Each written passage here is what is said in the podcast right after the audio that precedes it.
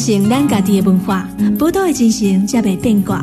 杨总理邀请你同齐创作咱的宝岛新故乡。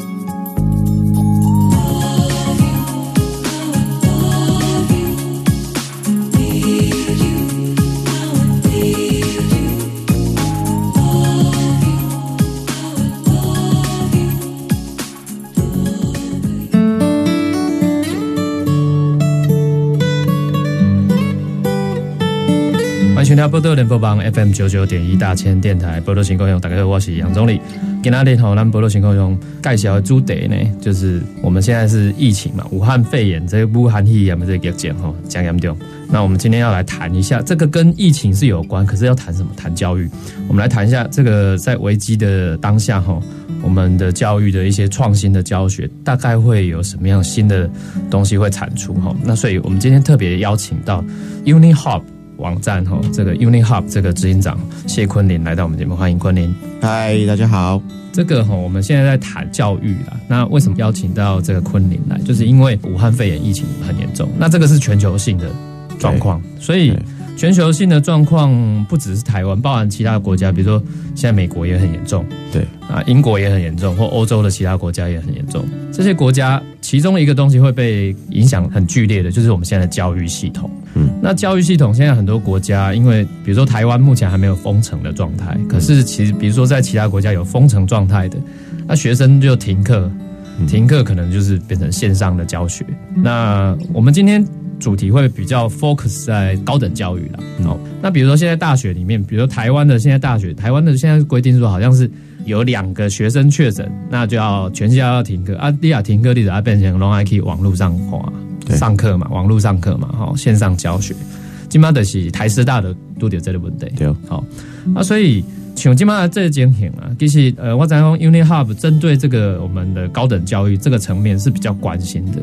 那像现在面对这个疫情呢，因为大概都被做线上教学，然后甚至前一阵子教育部还发函，就是说这个国中小义务教育的部分，然后供老师厉害勇气挂下面视讯软体啊，当然这个是有另外一个。问题啦，那个我们今天不会谈到这个，比如用那个 Zoom 的那个软体，那会有治安疑虑啊，请大家用别的软体，就一堆老师抱怨说我要学新的工具了。那这个东西其实我们就看到说，好像有新的工具出来，可是对于老师、对于学生，甚至对于校方，他们都是一个新的挑战。那针对这些部分哈，可不可以请昆凌来跟我们谈一谈？就是说，当然现在面对这么多的状况。你现在做这个 Uni Hub 跟这个状况，你是超算超前部署啊？算是呃，先来谈一下为什么会当初要先做这个 Uni Hub，跟疫情没有关系啊？哈，对。其实 Uni Hub 它的成立的目的是为了要去连接不同的高等知识。如果听众朋友不懂高等知识的话，我用白话来说，就是说呃那些看起来很专业的知识，就像现在奥丁宝丁一直在讲的那种工位知识，哎对，哎那个就算高等知识，就是你在高中之前你是不可能学到的那些知识。对啊，对啊，对对。那这些知识其实过去都无法把它做横向连接。比方说我我是毕业之建筑，啊建筑。那建筑的相关知识怎么跟工位知识连接在一起？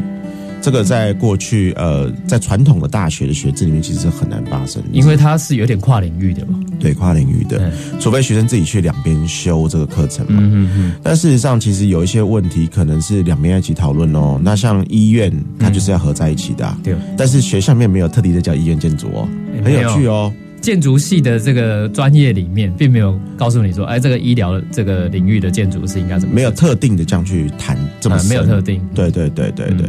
所以我们成立 Uni Hub 的目的是希望透过一个第三方，我们是台湾第一个大学第三方教学平台。嗯那透过这教学平台，把不同领域的高等知识把它连接在一起，嗯让它变成一个跨领域的知识。那我们称之为这过程叫做知识再设计，知识的再设计。对对对，嗯嗯。那这个知识再设计，就是说，因为你现在连接不同的，等于说，因为台湾也有很多大学，对，它就是高等教育里面有很多，所以你有点像尝试把不同大学串联起来，可以这样讲。那我们会比较着重在各个老师，哎，因为一个老师就是一个庞大的知识库，对，所以我们直接把老师串在一起，然后是串老师，串老师，对对对。那那个串老师的概念，现在所以你也是发展像线上课，比如说国外有一些什么 Coursera 的那些课程啊，是。跟那个像不像？不太一样，对不对？嗯就是说我们在台湾的 UniHub 做的东西，跟在国外一些高教的一些所谓的线上课程的网站应该不太一样对我们来说，线上或线下只是方法，啊，方法。嗯，那个跟知识没有是绝对的关系。因为你在某些情况之下，你可能会需要线上。对比方说，就像现在，可能听众朋友在听我们节目的时候，是可能是在开车，啊，可能是在工作中，对，对不对？那我们就需要在这种情况之下，用这种形式把知识传递给他。嗯哼，但是如果是他是一个呃 full time，他可以全心全意在面对的电脑或者面对什么地方的时候，他可能可以用影片。嗯那如果他可以有更长的时间的时候，可以两个小时、五个小时的时候，他可以去现场。嗯他其实是看那个状态，哼，哦，所以给他不同的方法所以你们的方法其实不完全是靠线上，而是线上线下的结合。混合的。混合式的对对对，像我们推出的一档，我另外一个品牌叫福大学，我对们推出的那个老派设计师，它就是个混合式的。嗯某一些课程就是线上课程，对哼，所以像现在我看到，比如说 UniHub 这个网站上面的课程非常丰富，蛮多元的啦。就是说，呃，当然是比较结合呃你的专业领域，比如以设计来讲对也很多。对那可是这个设计不是单纯的，我们听众朋友你听的工就做设计，可能不是你想象中你上面巨匠电脑而一款会设计，的嘿哎不是一款的。可是你可能会结合一个，好像是尝试去解决一些社会比如说老年，哦，类似这种嘛。对对对那个你们尝试做这样的课程的安排设计，是有一点跟过去打破传统不一样的不一样方式嘛？哦，对对，我们为什么后来会再成立服务大学这个虚拟品牌？原因是因为我们发现，其实我们还是要跟大学端沟通。对就是说高等知识的再整合或再设计，过去是的脉络是从专业人才培训的脉络去思考嘛。比方说，我培育一个建筑师，对，那这个建筑师所需要专业知识，我把它整合在一起，变建筑系。嗯，对，那但是我如果要解决，比方说哈社会高龄化问题好了，那它其实好像每一个知识都需要一点，就好像 佛跳墙一样，这个来一点，那个来一点。因为可能会有医疗有关，如果跟对老年，然后可能还有社工或社服领域都有。对，嗯心理哦，高龄医学的、生理的、眼睛退化的、肌力退化治疗，对治疗又分物理治疗、职能治疗，还有园艺治疗，很多种治疗。对，然后空间设计有没有关？有关，跟辅这个具有没有关？领域跨了很很多，很广，但是你不用学的很精，各领域都有各领域的专家嘛。对。但是如果你要把它整合在一起的时候，变就需要取一点点你需要的东西，它就像佛跳墙一样。嗯哼。那这个东西，像你这样做的的课程，是等于说提供给，比如说在高教领域，或者是说还是一般的社会大众，成年的社会大众。如果是以我们现在讲那个福大学的品牌的这个老派设计师课程的话，都是针对社会大众。嗯，然后更精确的讲呢，就是大概是三十五岁以上，上然后到六十岁以下。嗯哼，你的专业职能在职场上已经有一点点的影响力，对，或者说你至少你自己稳工作是稳定的。嗯，然后你想要累在积了一定的专业能力等等。对，然后你想要在这议题上面去探索未来我职业的发展的可能性，或者是我未来专业可以再往哪边跨过去，或者了解这问题是什么。嗯，那我们都是针对这样子的社会人士开设的。对。那针对像高教端呢，嗯如果像高教大学等等，高教端的话，呃呃，我们刚刚那个课程呢、其实也有可以开放给跟大学合作，所以可以跟一般的大学可以做合作。对对对，因为不是每一个大学都同时跨医疗、治疗，然后等等的课程嘛。现，在大学里面开蛮多什么所谓学程的课程，就类似学类似学程，就类跨领域。对对对对对对。但这个还是回到，因为大学的学程是比较线下，一样是老师跟学生面对面的方式在授课。对对对对对，对，但是你们这个就是会结合线上线下，是的，像我们同时就开出线上线下整合混合的方案，嗯哼，给一般大学生的，给所有人所有。人是对对对，就是什么课程规划的时候，比方说。呃，我们在讲这个知识啊，就是在讲说，我们平常有一些知识可以用背的，嗯哼，我们那个叫做陈述性知识，陈述就你性讲会出来，好、我的地是是你你用讲的都会使，我的地是是你用做的，哎，用讲的就是背嘛，用背，嘿嘿，你背出来，啊，基本上台湾学生上高了就用搞背背，，嘿。丢丢丢啊，走不一定嘞，是台湾的家长嘛，也认为说哈，我知识就是你背的好就是好，一百分，没有考试一百分那就是一种背出来一百分。对，但有一种知识是啊，比方说解决问题的能力，哦，现在是新的课纲也是这样啊，对啊。一听标准就是解决问题的一些核心素养，对对对，那解决问题的能力，它是一种程序性知识，嗯哼，你边要走，还不一定，不一定，嘿啊，另外是你做出来答案嘛，不一定是。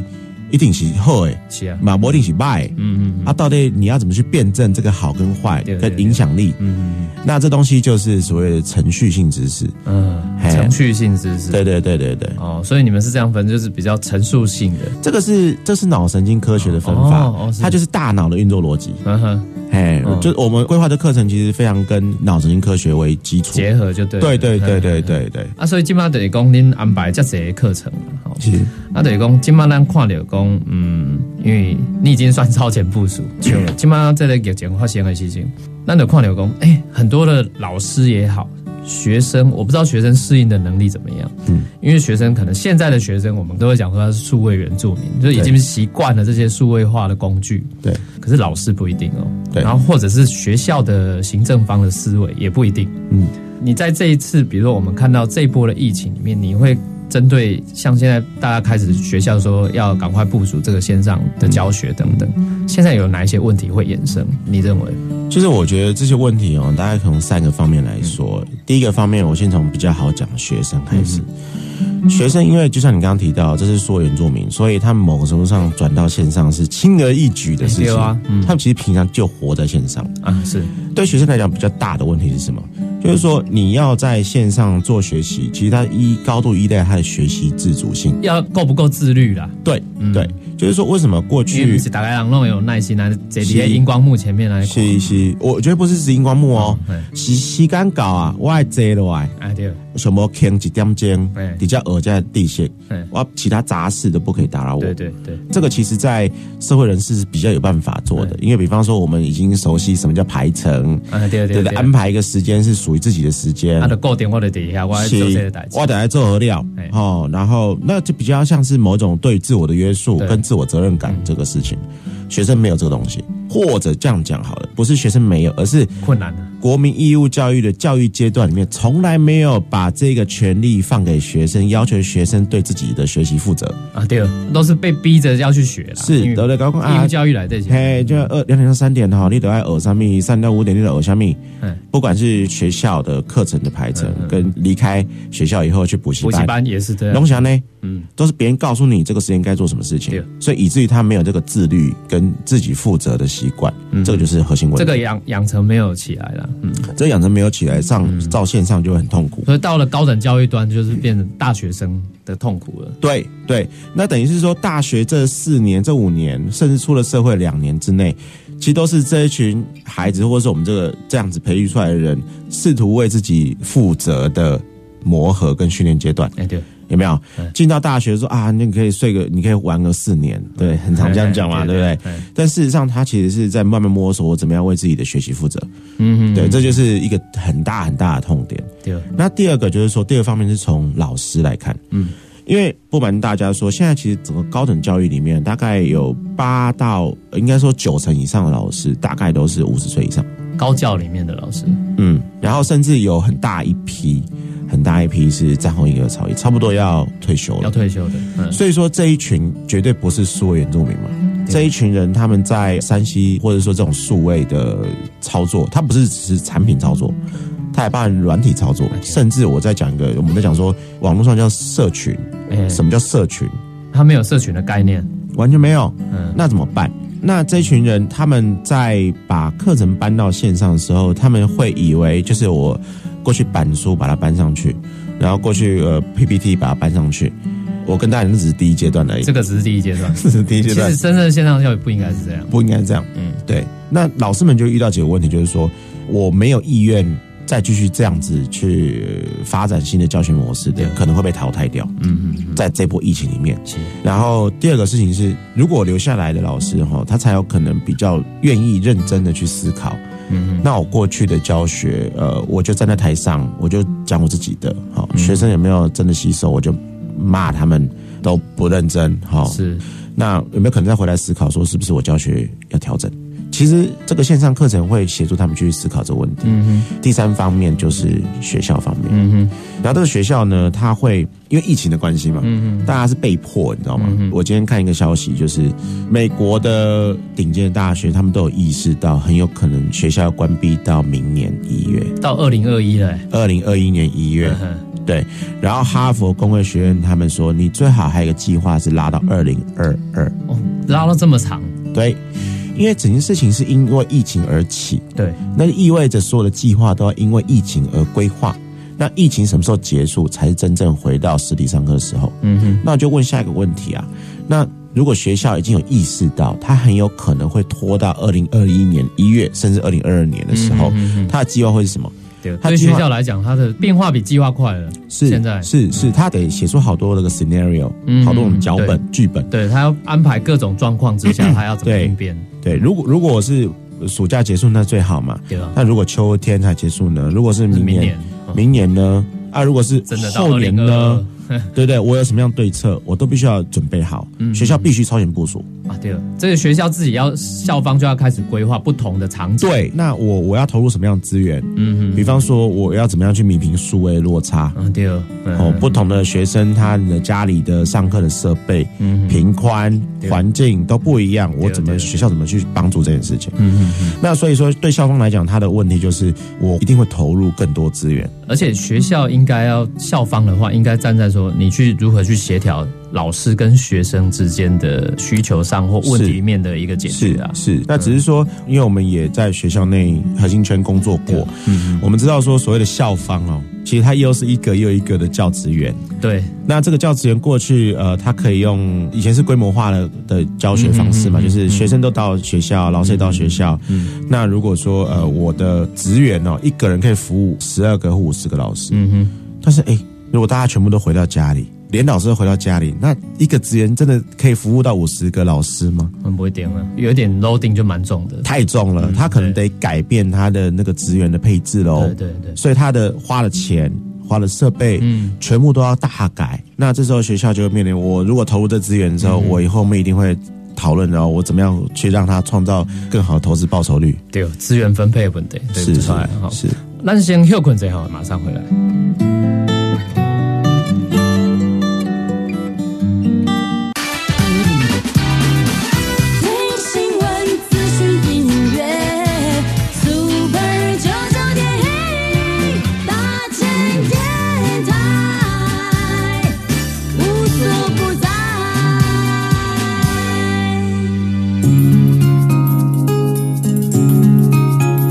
传承咱家己的文化，宝岛的精神才袂变卦。杨总理邀请你同齐创作咱的宝岛新故乡。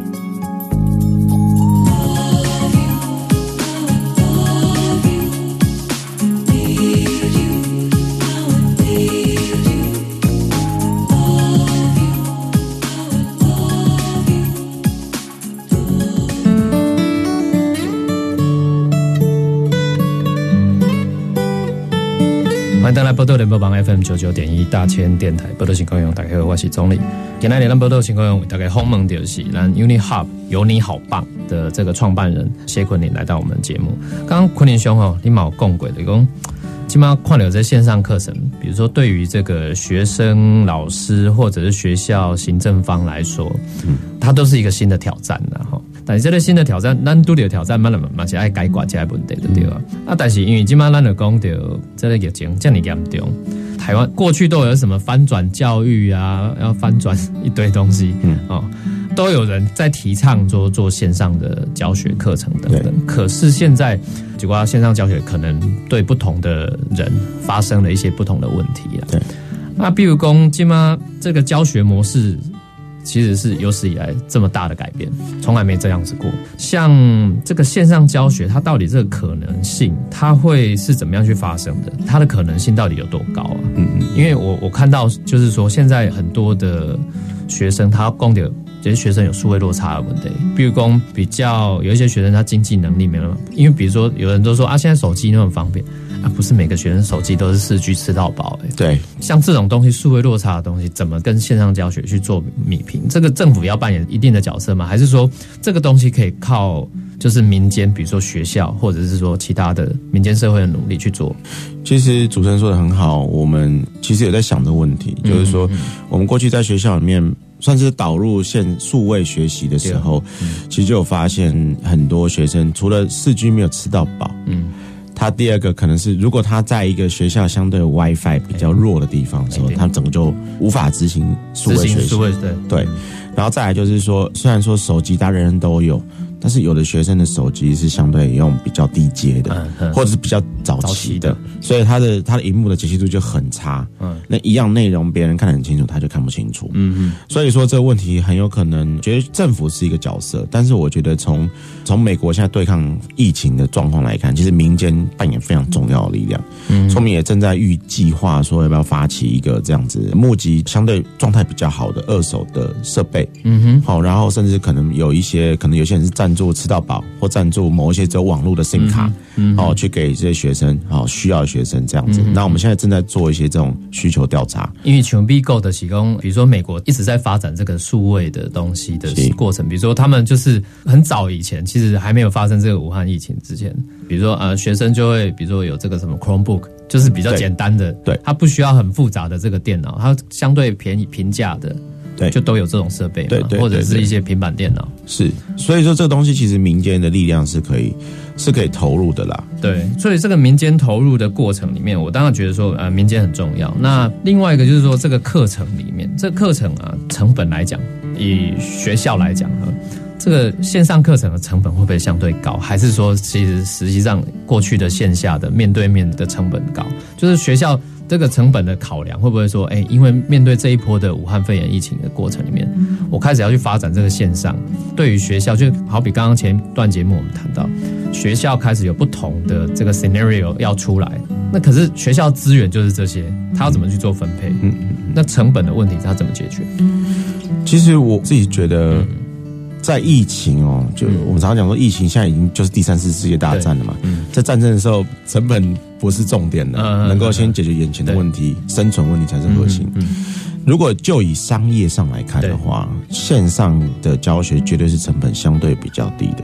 哦，长期而言，长期而言，长期而言，短期来说，他一定要，比方说找很多人投入设备啦，或者说解决数位落差啦或者说我有的是用录制课程的方式，那个投入成本很高。嗯但是你录完一支影片，或是呃你一个线上的课程同步的教学，我一个老师可能可以对五十个人就是一个大班，像有些学校五十个已经算大班。是，那如果我到线上，可能可以到两百，可能可以到五百，嗯哼，更大班。嗯但是我不用盖这个教室，啊，所以线上绝对是相对成本一定是更有优势的。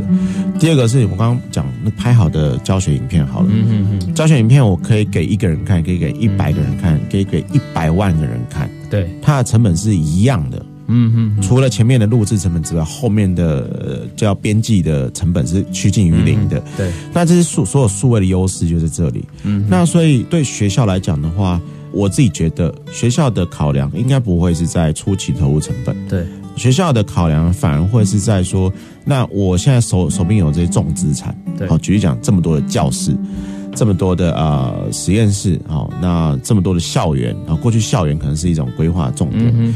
如果在未来的线上化这个趋势里面，那我这些重资产它的角色在哪里？对，他反而会必须要考虑这件事情。嗯那所以我自己觉得，对于高教端来说，哈，就是说应该思考，就是说这个线上教学或线上学习的文化，嗯它一定会产生，因为从现在到明年这时间太久了。嗯那形成这个文化之后呢，表示你课程的规划结构，对你的校园的呃运作的逻辑、运作逻辑一定会有一些变化。嗯哼，那如何让线上跟线下有更好的互相匹配的这种学习模式？嗯，比方说有的东西你是线上学一学，你只有在某些状况下你必须回到线下。嗯哼。那在实验室操作，在实体校园里面碰面等等。因为现在强调线上的过程里面，其实我觉得线下，也就是说实际的实体人与人面对面这个过程，它其实还是有一个效果啦。就是说，我们如果完全的依赖线上，我一直会觉得说，人跟人面对，因为尤其学生，是他要尝试解决问题，还有一个很重要的所谓 teamwork 的能对力，就是团队合作的能力很重要。是是，那这个东西就不一定完全是线上可以去解决，对。就还是要回到就是人跟人之间的面对面的沟通过程是。或相处的过程。是我们常常讲说，我们常讲说线下的碰面呢、频宽最大，就是你的笑容、你的温度、你的表情、你的肢体动作，我就知道你要干嘛了。哎，对。对，那在线上其实这个部分的沟通成本会非常高，对，嘿，可能 VR 有没有可能解决？这个不知道。这个可能是下一个这是下一个阶段。阶段事情。嗯对对对，像金马公里有线上教学？啊，线上教学其实我觉得还有一个很重要的问题，因为你有提到线上教学要再设计的问题。线上教学再设计的问题，也就是说，对于老师来讲，好像是他的 loading 是变重了。对，嗯，线上教学再设计，其实它回到几个核心问题哦，就是说过去的教学都是把学生拉到教室里面去嘛，对它其实某种程度上是一种规模化的思维下的教学模式，。比如说阿贝拉科奇、阿贝拉平凉的问题嘛。嘿嘿嘿，啊，我一盖的科五十个，科一百对啊个，对不？啊，我线上的话，可能就不是那样你的哪里讲可能两百几千人嘛，有可能。毛可怜对啊啊，得离的提供。我过去的教学模式是我可能写黑板，对不对啊？大家都看我的简报，嗯对不？啊，我一个人讲，讲我刷就刷，我无可能和每一个学生拢搞问问题嘛。对对对，我问完之后，哇，我的这可能要小班制教学考科。对对对对，但是回到线线上线上的时候，哎，其实搭配很多的数位化的教学工具，其实这种一对一的，甚至是在非常克制化的教学是有可能实现的。举例讲，我有没有可能把学生做一个，比方说二十分钟的重要的知识的讲解完之后呢，剩下的事情呢，请他们到社团啊，脸书的社团或 Line 的群组里面。再各自去讨论一些东西，讨论完，那可能这讨论时间大概是大概三个小时，接下来又回到线上，嗯回到一个虚拟的教室里面，那来来，你讲你刚三个小时里面你讨论什么东西？因为过去你看哦，如果把学生都绑在学校里面的时候，他其实接下来的课可能就要跑去别的地方上课嘛，对不对？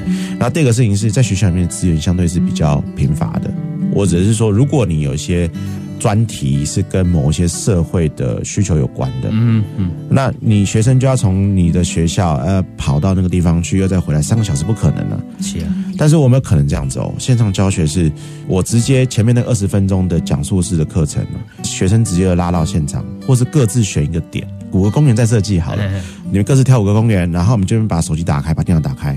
就开始听我二十分钟讲解，嗯，然后老师的课程就可以根据各自学生在的那个公园讲某一些相关的知识，然后要他们接下来三个小时之内嗯把那公园的什么东西再把它找出来。对，这是不是更直接？嗯那那这个过程里面其实就是再设计的过程。那为什么会讲说教学一定要再设计哦？第一个事情是学生的学习环境跟在学校是完全不一样的。就刚刚提到，以前是去教室，啊，今麦可能你伫你厝里来的，你是错的，对你你你。伫外口，唔在下面环境。是是是，你被隔离，你可能就在家里嘛哎。好，但是每个人家不一样嘛，对，对不对？你有的是我可以在客厅，有的是房间，但是有些学生可能家里环境又不太适合嗯，对。那这个情况都是都是要考虑到的。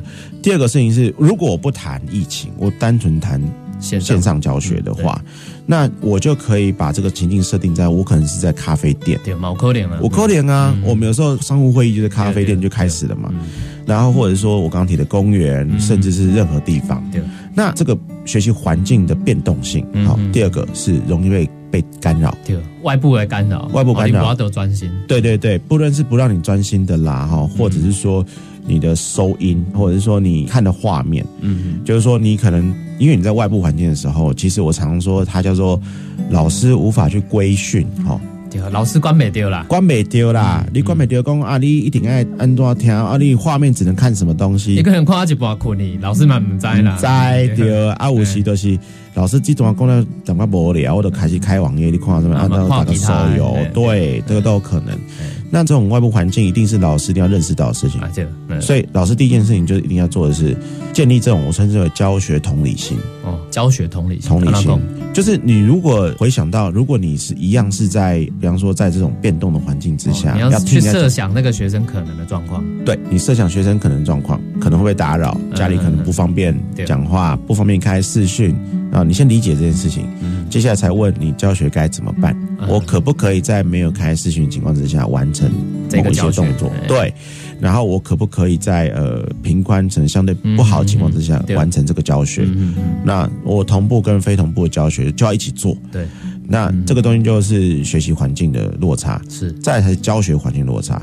线上的教学环境哦，光是老师自己本身也有也会有评观问题。哎，对哦，老师也有自己的问题要解决。对，老师有自己的问题哦，不要以为只有学生哦 我们是说，老师要先理解学生的状态，对，然后才能够了设计你适合的教学。对，但老师自己的问题是什么呢？举例讲哦，我我没有可能是这样？老师的画面开播了，然后视讯教学播了半天，发现老师自己没开麦，哎 很常发生，哎，对哦，很常发生，或者说老师的网络那边塞车，那个影像可能一直在中断。对他自己都不知道，一共要这个转播，啊，就没有发现这件事情。对对对，所以，比方说，好，我们就会建议老师一定要准备另外一个监看的设备。啊，这个每个老师不是每个老师都有办法这个能力去处理啊。哦，这个都是一定就是要找年轻人帮忙。嗯嗯嗯，对，这时候年轻人哦，或者是学校要帮老师处理好这些事对情。，但是就像我刚刚讲的，学校所谓的学校其实就是一堆的职员啊，嘛，对对，他其实过去服务了。马博这个经验嘛，嘿嘿，马博这给你们第一得一的，其实真的是过载。嗯，我们就目前现在知道是每个学校的这种教学发展中心或教学中心，嗯哼。基本上都是属于过载的情况。嗯，他们要一边要编制各种教材，一边要帮老师解决这种非常具体的呃上线的问题。第三个事情是我可以做师资的训练，就是我可以教你，但是你真的上线，你在上你在教课的时候，我不可能在你旁边啊。嗯，哦，全校同时间可能有一百个老师同时在上课，嗯我怎么可能教发中心有一百个人同时在旁边帮忙？嗯所以这个东西，某些学校编制也要做一些调整。对，那当然对老师来讲，就最简单的方法，你有优解哈心体力平安的喝啊。嗯，这蛮是几万红啊，呃，既然是说原住民嘛，我就让原住民在我旁边了。我给我几个人留要兵啊啊啊！我这好没下，你的参与来处理。嗯，所以说，这个线上教学，我觉得它 T A 啦，还得升 T A，还有升 TA，对对嘿，但是嘛是哈星哎好，蛮 OK 啊。所以说，这个东西其实是老师可以更放宽心，变成某一种跟学生共创、哎，共学的一种状态，对，老师也在学习。老在学习。对对。咱个先休困者哈，啊，等下再继续咱节目。大家好，我是 J J 林俊杰。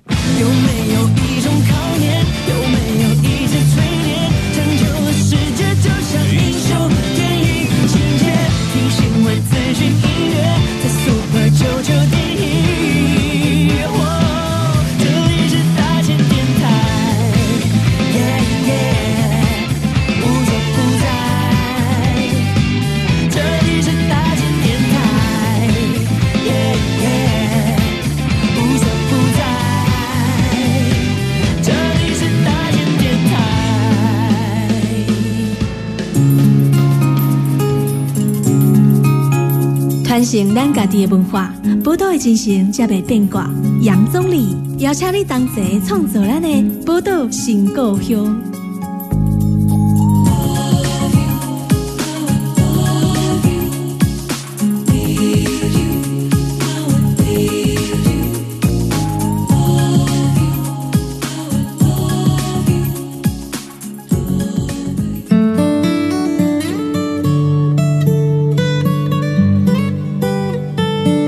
欢迎登来波多联播网 FM 九九点一大千电台波多新歌用，大家好我是钟理。今日为大家访问的是吼，咱 Uni Hub 有你好棒的创办人哈谢坤林来到我们节目。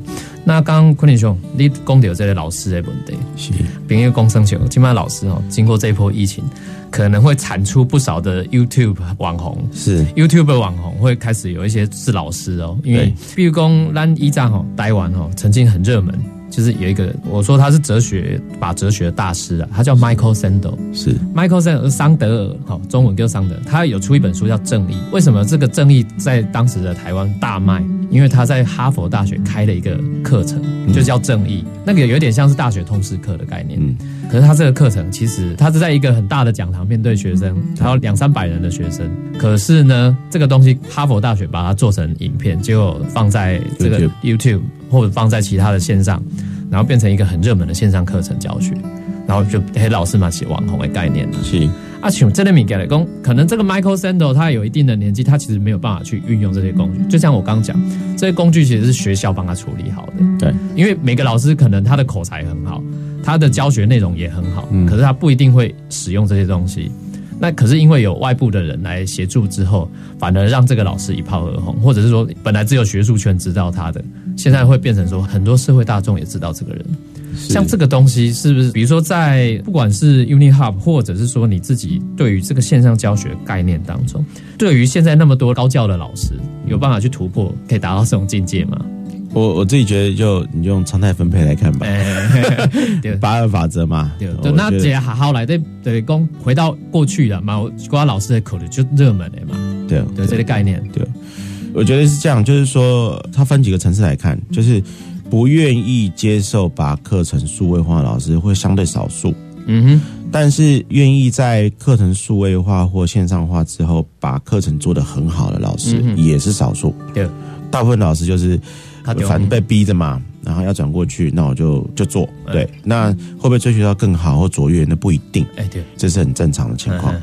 对，所以当然看了讲，今晚五位老师你头讲在鸦片，可能也有一些干扰啊。如果全部都用预录的话，假设预录，那以台湾的学习来讲，台湾的高教差不多一个学期差不多十八周左右。对，十八周。你十八周，你差不多假设每一周都要用这个线上影片。嗯，刚才有位老师吼，都较扁端，反正我给你的用这头啊嘛，我、因为他开的课程可能每一年都差不多是那一个，对，所以啊下一年的课程我还是用我去年的那一套影片。是可是这样子会不会让整个高等教育我们所谓的竞争力，或者是说对于学生来讲，是他的权益就受损了？因为我看的就是以前的，是。就是说线上教育延伸出很多的这样类似的状况可能会发生。嗯，我称之为是，就是让大家思考一件事情，就是说，如果他的同一套知识有另外一个老师讲的比你更好，我为什么不让学生用那个讲的更好的老师的影片或是课程嗯来替代？那这是一个思考嘛，对不对？如果以学生为中心来讲的话，嗯我当然给他最好的东西，通常他的高教的老师比较相对稳定，你没有办法去淘汰他们啊。这是另外一个事情。对，对所以就变成要协助老师去思考，那如果在这种情况之下，我该如何发展自己的价值，也让老师做某一种自我价值的实现。嗯哼，我最近都在研究，就是说像 Stanford。嗯哼，Stanford 他们的一个教学指引里面呢、其中有一些有一些文件是引用到哈佛去的，啊，你懂吗？学校跟学校之间并不会有，因为这是我的就是我的，我就不可以给你用，或者说我的学校的东西去引用别的学校的东西，好像有点丢脸。嗯在线上的逻辑是这样，别人有做过我就不要做。其实这个这是一个线上的工作文化，嗯嗯嗯，对不对？大家才可以在彼此的肩膀上往前进，对彼此共享资源，对，这是线上的协作逻辑。所以说，把知识线上化之后，是不是也必须因着这种线上的文化而做呢？我认为它是必然的。它也会产生跨校的效果。是的，嗯跨校跨知识哎。比方说，好，我刚刚提到医院的建筑教学，好，那如果我必须要引用某一些工位的知识老师的说法，那其实我就在我的课程里面穿插几个跟我的课程有关的工位老师的教学影片，嗯，对，那我建筑系老师不用这么费心力再做另外一支嘛因为。你的不是工位专家，你等不是工位专家对吧？？啊，你也没有一定，就像我们过去做法是说，你都要开奖金的钟点费，哎两个钟点费，够请伊舟车劳顿来个恁好好的迄个教室接落来，然后把这个工位再讲一次。不用嘛？那那个工位老师他可能原本课堂讲的那个，好像像那个桑德斯那个通识课程或某种课程，嗯那其实打开都用啊。我我时间建筑系的课程都用啊，嗯嗯啊，那不是更好，嗯嗯。会更有效率？但延伸另外一个问题，我想要请教，对，公像这个桑德，桑德，他的这个课程，哈佛大学大概好像要高下这学费给你，啊，因今嘛开放好，大概拢用免是钱，是拿来看，这个知识到底是有价，我觉得知识有价值，是。可是知识对于某一些人来讲，它是要算价格的，是。价值是比较抽象层次，可是价格就很很实质了。对。这个东西，比如说刚也衍生出另外其他的问题了，我称之为它是某一种新的思辨的契机。是，像刚刚桑德尔这种课程啊，嗯。他其实收哈佛学生这么高的学费，嗯。其实他有一些清寒的学生，其实是免费的啊。这些学生到现场是他可以直接跟桑德互动，啊是，哎。这个才是最最棒的实体的部分。那他也付了某一些代价才进到那个学校里面当然。，那我们这些呃外围旁观者我们只能看免费的哎啊，我们无法亲自跟他，所以我们只能从他们对话里面学到一些东西哎。所以说，在这里面知识呢，它的价值它可以分好几种层次。就刚提到程序性的，就是我可以怎么样跟大师真正的对话，嗯，好在这么棒的互动里面学到更多陈述性知识以外的东西。，嗯嗯嗯，那第二个就是说，如果这些知识啊对产业有些价值，嗯，这个是我们现在正在努力的事情哦。就是说，这么多的高等知识，其实如果我让已经在产业已经有一定影响力的专业社会人士，对，他可以接触到他必要的知识的时候，他就可以创造更多产业价值嗯嗯或产值。那这时候这个知识会不会有价格？它是可以卖的。嗯嗯，因为我的卖是不是在卖知识本身？我在卖的事情是，我帮你做严选。其实它收费来自于我怎么样去选择你必要的知识，嗯我怎么去安排你必要的、最适合你的上课的情境，我怎么样把这知识整理成最适合你吸收的状态，甚至是我可以把这个知识翻译成你这个专业可以听得懂的语言。嗯嗯就像我刚刚提到，工位的老师讲的课程，如果都太医学性的话，那建筑系学生一定听不懂。对。所以我可不可以录一种就刚刚通识性版本的，对啊对啊。大家听得懂的版本的工位？那现在阿东保丢的讲的都大家都听得懂啊，好对不对？要你要要应付记者嘛，或张善存老师讲的。把专业知识转译过，转移过。嗯那其实就方便各行各业哈，把这些转移过的知识变成是他们的原本的知识里面的这种养分，对。再更往前。嗯。那其实这个东西是可以收费，因为这么多的 effort，这么多的努力，其实是让知识变得好吸收，是，会帮助你在创造更多价值。嗯哼。这是未来，我觉得这也会是高教要可以去思考的事情，就校方啦哈。哎那因为大学校方某种程度上它就是个，如果说主持人刚刚提到说老师可能变直播主嘛，哎变网红嘛，啊，那是不是大学就相当于一个网红经纪公司，嗯，对不对？所以这个是品牌一个新的概念会出来，哎，对，建立一个新的品牌，每个学校都是一个网红经纪公司、哎，